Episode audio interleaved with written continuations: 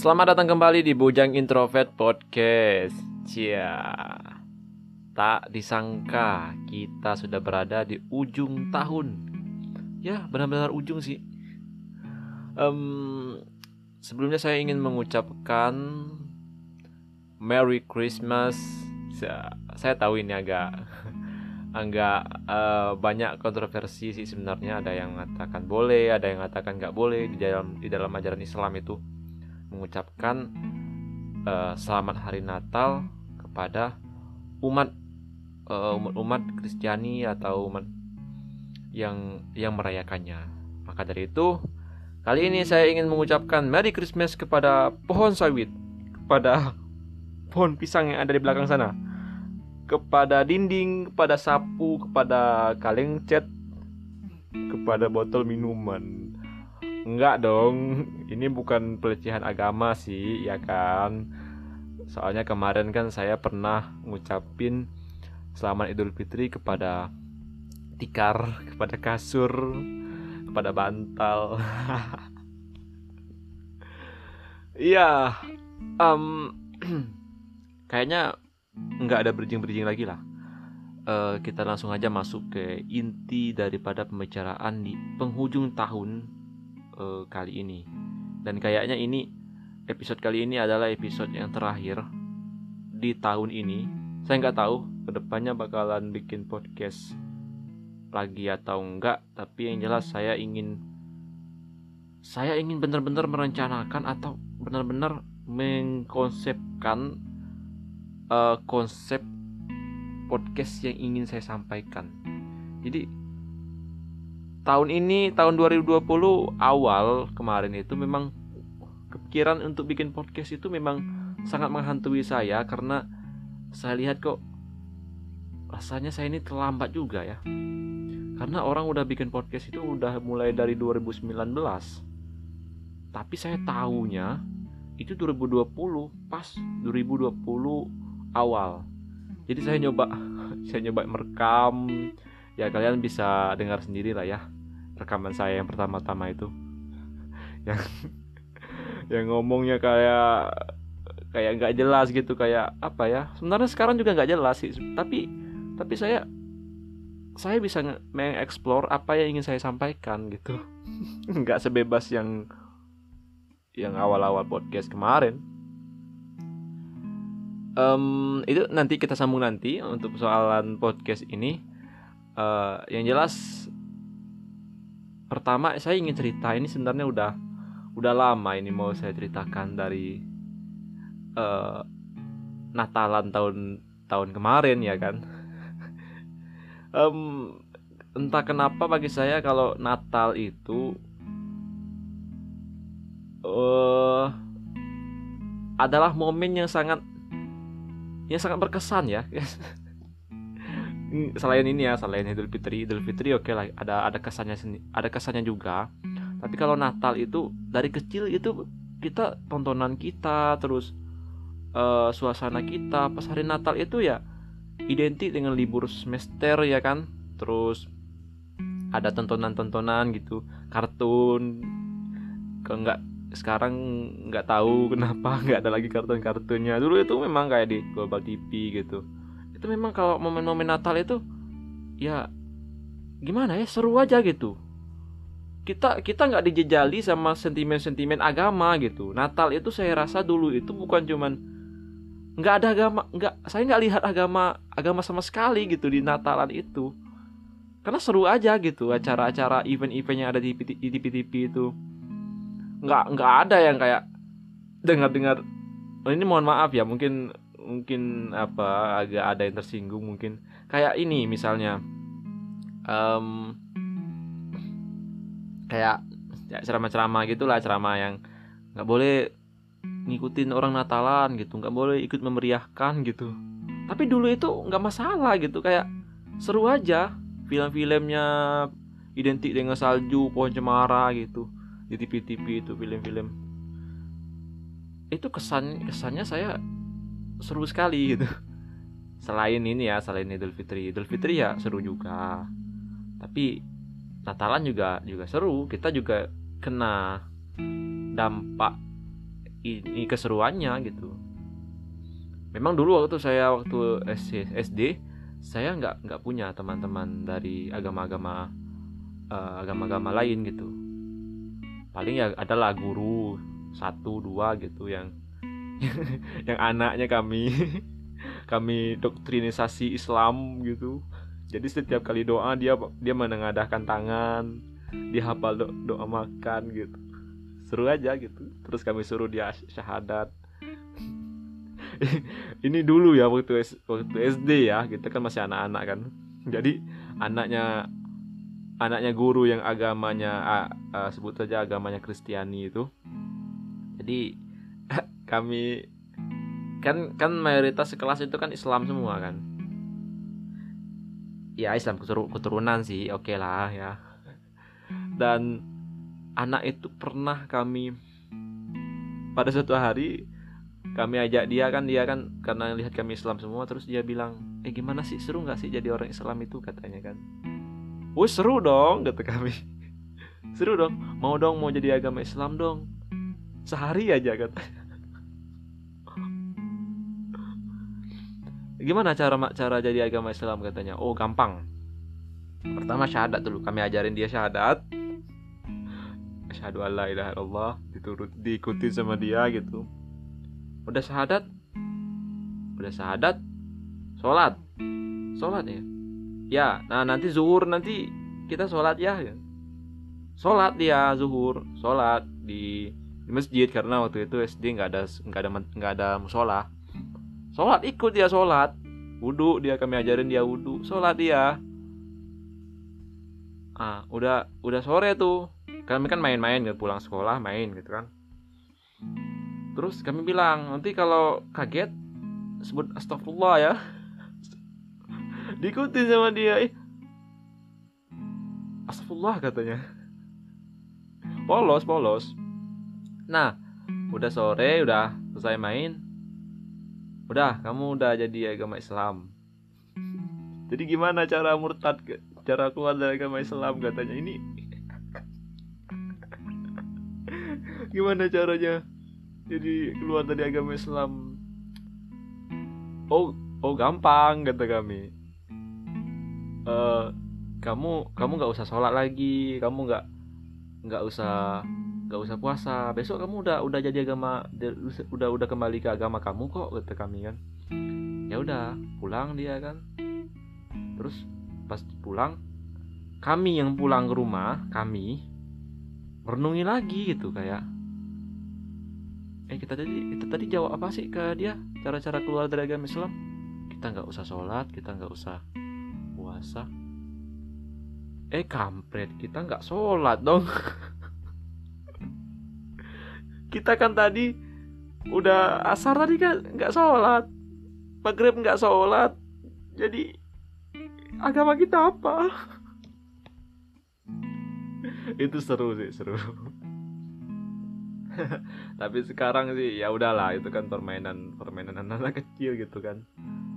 Dan um, ini saya sebenarnya tahun kemarin itu ada cerita unik ya ada cerita unik seputaran Natalan ini. Jadi kan waktu itu saya masih ngekos. nah, e, terus saya main ke ke kos ke kosan kawan saya ya kan. E, main. Terus kebetulan kosannya kawan saya tadi di samping rumahnya itu uh, ada tetangganya itu kan umat Kristiani jadi dia sedang Natalan sedang, sedang mau mengadakan Natalan. Ini terjadi sehari sebelum hari H ya kan? Nah jadi pas kami pas kami ngobrol gitu kan nongkrong nongkrong dalam kamar terus tiba-tiba kawan saya tadi itu dipanggil sama tetangga. Nah, sebut saja namanya Sukri ya kan? Sukri katanya. Ya madam. Madam manggilnya. Saya nggak tahu kenapa dipanggil, dipanggil madam atau mungkin dia pemadam kebakaran? Saya nggak tahu. Nah dipanggil terus kawan saya tadi masuk lagi ya kan? Nang. Eh kenapa? Um, kamu tahu nyembeli eh, ayam nggak katanya? Tahu? Emang emang kenapa kamu nggak tahu? Enggak aku aku takut darah kata kawan saya tadi. Aku nggak bisa. Nanti uratnya nggak putus nih katanya. Ya udah sembeli. Terus saya tanyakan itu ayam untuk apa? katanya. Untuk lauk lah untuk lauk besok katanya. Pas acara Natalan. Iya ya kata. Iya. Ya udah biar aku yang nyembeli kata saya. Ya udah saya sembeli kan. Saya uh, apa manggilnya madam? Eh ini ini madam kata kawan saya tadi. Ini ada kawan yang bisa nyembeli ayam ya udah. Saya sembeli dong. Eh belum belum saya sembeli saya mikir dulu. Ini saya nyembeli ayam untuk orang Kristen. Cara nyembelinya kayak mana ya? Saya pikir beda gitu cara nyembeli ayam untuk umat lain sama umat saya itu kan beda. Ini kan di, dimakan oleh orang Kristen. Ya udah akhirnya ya udahlah aku aku sembeli pakai pakai cara Islam aja lah. Dalam hati aku kan. Terus aku sembeli lah kan sembeli ngadap kiblat ngadap kiblat. Baca Allahu Akbar. Allahu Akbar gitu kan. Ah, sembeli ayamnya ayamnya mati gitu dalam hati aku ya Allah. Mudah-mudahan dengan ayam ini dapat menarik minat mereka untuk memeluk agamaku. Dan ternyata sampai sekarang nggak ada yang pindah agama saya. Itu itu unik sih sebenarnya saya pikir ya. Karena karena ini seru aja gitu. Nyembeli ayam untuk agama lain ya kan? Untuk orang umat agama lain dengan cara dengan cara agama saya gitu. Ya udah. Karena saya nginap di situ dan dan e, memang kami diajak Natalan kan eh ayo lah ayo mau ikut acara katanya kan e, karena saya udah mau pulang gitu kan. Nah, udahlah saya pulang. Bukannya nggak mau ikut sebenarnya. Kalau bagi saya sih mau ikut. E, acara acara orang acaranya aja ya kan mau ikut saya. Tapi kalau kayak ritual-ritualnya ya memang nggak nggak boleh ya kan nggak boleh. Kayak ke gereja kayak nyanyi itu nggak boleh. Tapi kalau ngikut kayak kumpul-kumpul makan ya apa salahnya ya kan ini ini ada ini orang yang nggak mau ikut acara orang lain. Malahan kawan saya aja kemarin itu saya ajak ke hari raya idul fitri. Nggak salah apa apa nggak masalah ya kan? Toh juga saya nggak ngajak dia ke masjid nggak ngajak dia takbiran. Kalau dia mau ya nggak apa-apa. Saya cuma ngajak dia makan saya prank dia saya bilang ini ada kongguan. Pas dibuka kembang goyang. Ini kamuflase produk ini namanya. Um, ya Natalan. Natalan identik juga dengan akhir tahun. Akhir tahun ini yang bikin herannya ya. Kadang orang itu ada ya ada oknum agama kita agama Islam Muslim dia itu bisa dikatakan toat gitu dan kayaknya uh, memang kayak apa ya dia tuh kayak, kayak kita dilarang dia melarang orang untuk tidak mengikuti perayaan Natal atau mengucapkan atau apa pun itu membantu dan segala macam dalam hal perayaan Natal tapi dia merayakan tahun baru. Ini tingkatan konsistensi seperti apa? Kalau Anda melarang penatalan, seharusnya Anda tidak mengikuti tahun baru. Karena waktu itu uh, acara tahun barunya itu konser, jadi dia ngikut konser gitu.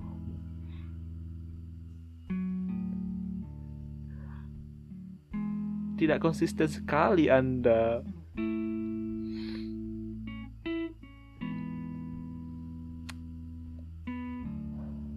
Tapi memang akhir tahun ini kayaknya ada titik terang nggak ya?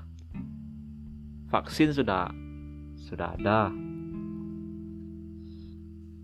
Menteri-menterinya udah di, diganti. Terus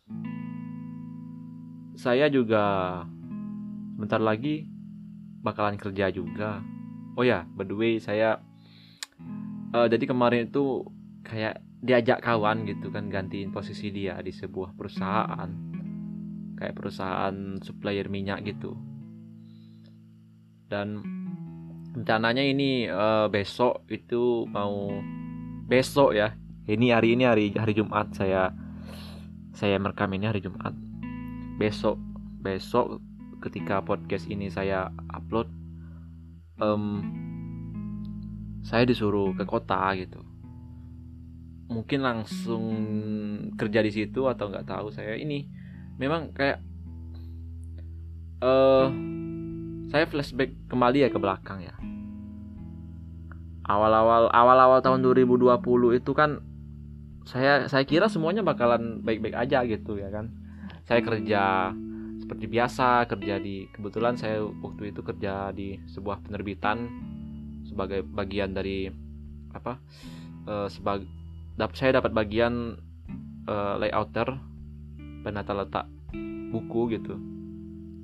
Dan itu masih normal bulan satu bulan dua tiba-tiba bulan tiga bulan bulan keempat saya waktu mau apa waktu mau Ramadan saya kok rasanya ada yang tidak beres gitu. Angka positif coronanya udah tinggi gitu terus orderan ke apa pekerjaan kami udah mulai kayak yang kurang-kurang terus bos ke uh, pemimpin tempat kami kerja itu udah mulai gelisah gitu mencari produk-produk lain yang bisa dijualkan gitu. Dan dan uh, pendapatan itu udah udah kayak nggak tentu lagi gitu. Kami udah udah nggak nggak dapat gaji pokok lagi tapi udah kayak gaji gaji bagi rata misalnya satu hari satu bulan itu dapat sepuluh ribu ya bagi aja berapa orang di situ. Dan kebetulan waktu itu kosan saya kan saya kan kosannya satu bulanan gitu kan bulan-bulanan. Jadi bayarnya itu bulanan dan ketika mau bayar lagi uangnya nggak cukup. Jadi waktu pas sebelum ha, hamin satu uh, rai puasa hamil satu puasa saya memutuskan untuk pulang. Ya udah. Kayak dunia itu kayak langsung terbalik dalam satu hari gitu. Zoom. Yang mana saya di atas tiba-tiba ke bawah. Zoom. Waktu itu memang agak ragu-ragu saya. Udah. Kayak udahlah saya resign aja resign aja. Ya udah resign. Habis habis lebaran itu resign dan nganggur selama kurang lebih uh, eh, 6 atau 7 bulan gitu. Nah selama saya nganggur itu banyak lah kan uh, pekerjaan-pekerjaan kayak borongan pekerjaan borongan itu serabutan. Saya saya kerjanya pertama saya diajak kawan saya nanam sawit nanam kelapa sawit di sebuah perusahaan terbesar di di dusun saya. Nanam sawit di situ. Um, terus saya diajak lagi nanam sawit di milik milik, milik orang milik orang individu milik individu uh, salah satu kawan saya dia itu punya punya tanah gitu. Jadi, jadi tanahnya itu mau dia tanami sawit. Nah saya waktu itu sama kawan saya kita nanam sawit di situ. Nah terus diajak kawan di, diajak sepupu saya lagi nanam nangka di kebun dia. Dan alhamdulillah dapat ya lumayan lah untuk menutup nutupi um, kemacetan finansial saya Nah, selama itu sebenarnya ada satu lagi pekerjaan atau pekerjaan lah bisa dikatakan eh, pekerjaan yang secara yang saya lakukan secara sukarela yaitu ngajarin anak-anak di sekitar rumah saya itu mengaji. Nah, selama berapa bulan itu saya yang pertama sih memang awal-awal mulanya itu saya cuma mau ngajak adik saya adik saya sama tetangga saya gitu kepenakan saya di sebelah kita mereka ngaji terus udah itu karena karena tahu saya saya ngajar. Jadi anak anak-anak yang lain itu kayaknya tertarik gitu. Akhirnya mereka ngaji juga. Dan udah berjalan beberapa bulan ngaji dan saya masih kebingungan juga.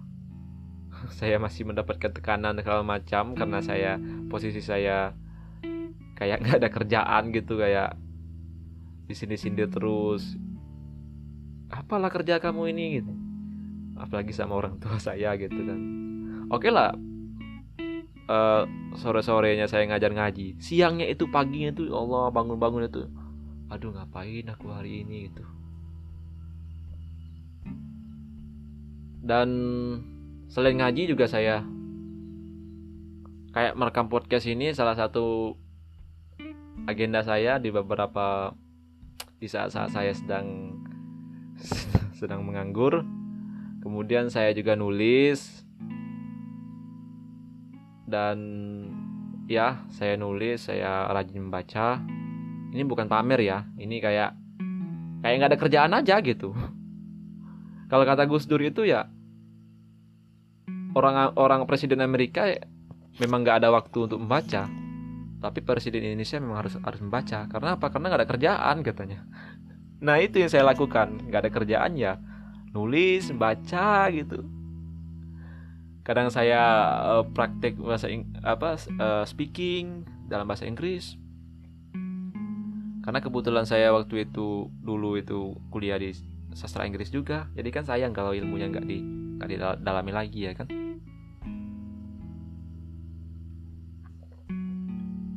um, terus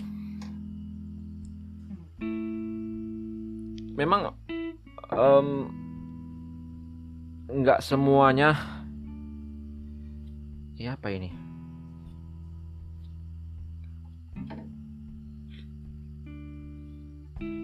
Nggak semuanya saya yang kita yang saya pikirkan bagus di tahun 2020 ini bagus semua dan sebaliknya nggak ada nggak semua yang saya pikir jelek itu jelek semua gitu. Dan setelah beberapa bulan saya mencari kerja dan nggak diterima diterima juga akhirnya ada kawan ini tadi ngajak gantiin posisi dia di di perusahaan supplier minyak yang yang dia kerja dia waktu itu risetnya serempak dengan, dengan saya tapi dia udah udah kayak udah kayak ada udah udah ada ini backingan lagi gitu. Beda dengan saya. Kalau saya keluar udah keluar nggak tahu mau ngapain lagi. Memang betul-betul ah shit lah. Ya jadi dia kemarin itu waktu saya ke kota dia ngajak kan. Dan antara senang dan tidak senang saya mungkin kalian pernah berada di posisi gimana di posisi antara kalian senang dan tidak senang dan sedih gitu. Yang pertama, saya senang karena saya bakalan dapat pekerjaan dan saya tidak dicap pengangguran lagi. Yang kedua, kalau saya kerja dan kerjanya ini jauh di kota gitu, maka saya akan meninggalkan kebiasaan-kebiasaan yang selama ini saya lakukan ketika saya nganggur. Yang pertama itu tadi, ngajarin anak-anak ngaji. Karena, sedih aja gitu kayak ini anak-anak ini kan ngajinya udah belum belum terlalu belum terlalu pandai gitu. Jadi saya mereka itu masih masih ngeja masih kayak baca bacanya masih masih ikro ikro dua gitu. Jadi belum terlalu belum terlalu ini terlalu pandai gitu. Ada juga yang anak salah satu uh, remaja gitu yang ngaji dengan saya dia masih masih Al-Quran dan itu belum tamat juga. Saya kayak ya Allah ini sayang ini sayang sekali ini kalau ditinggal kata saya.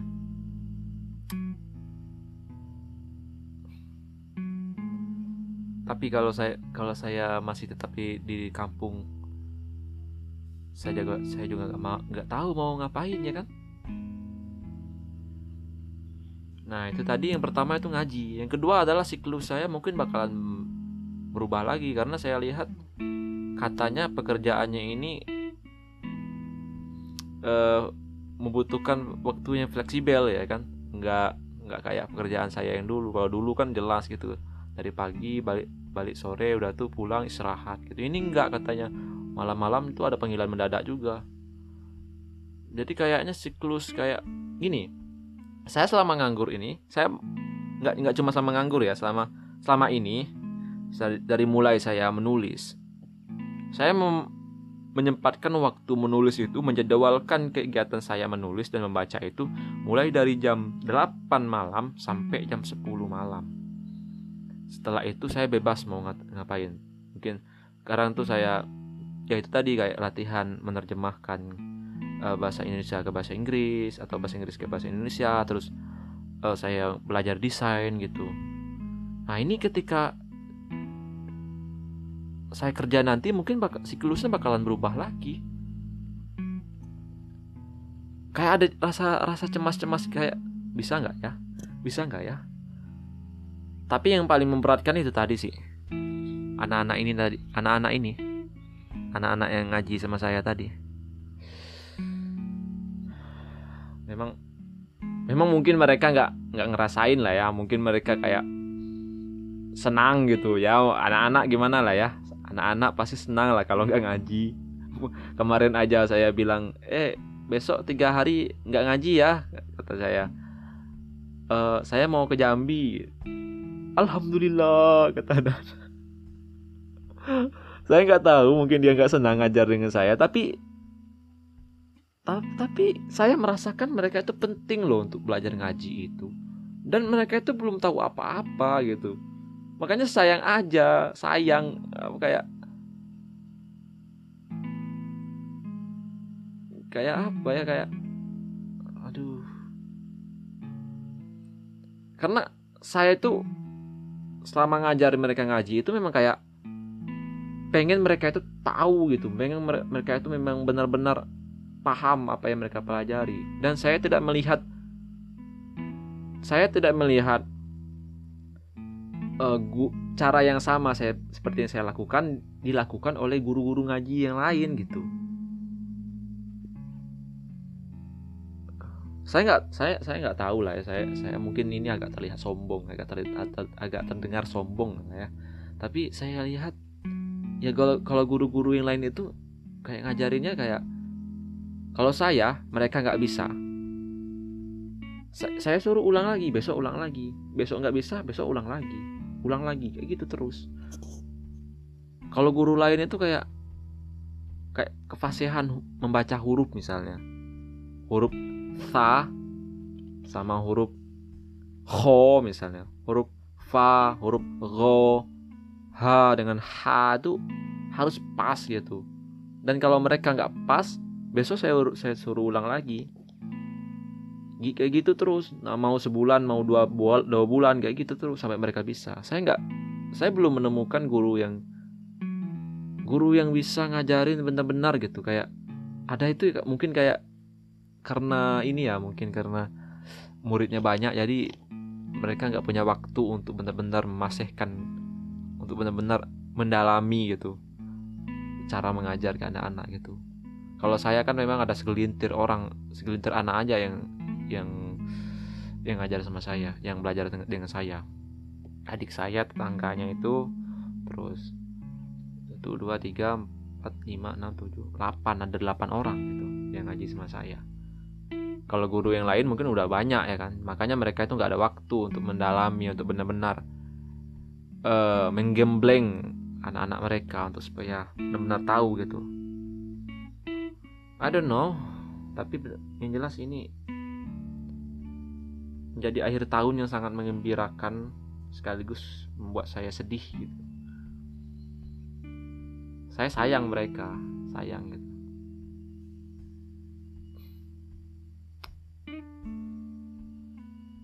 Ah.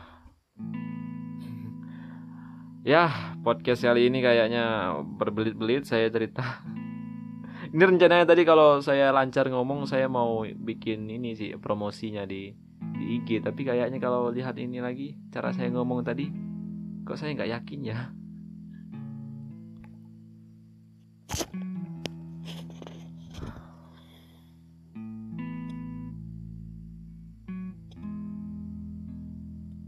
Tapi ini kalau saya masih tetap di di sini saya mungkin nggak bakal kembang saya nggak tahu apa yang bakal terjadi di tahun 2021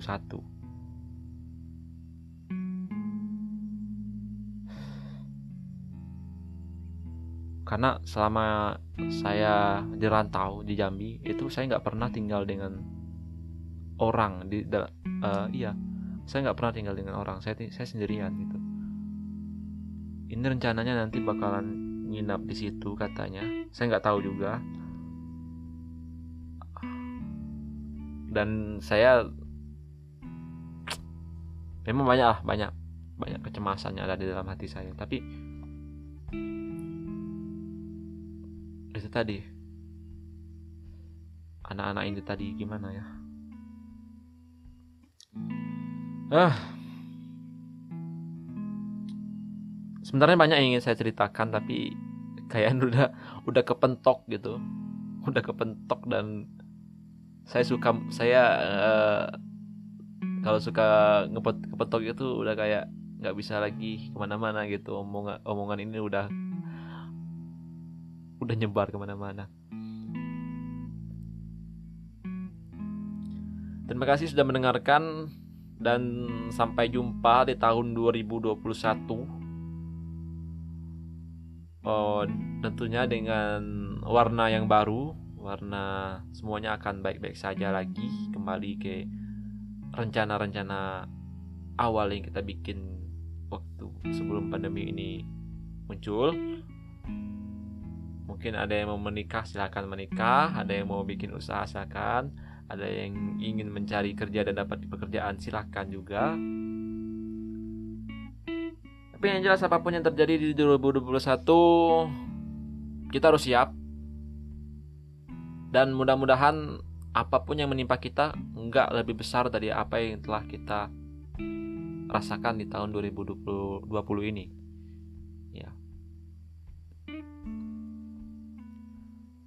Siap, terima kasih sudah mendengarkan dan selamat tahun baru, selamat hari Natal, selamat yang baru jadian. Siap. Assalamualaikum warahmatullahi wabarakatuh.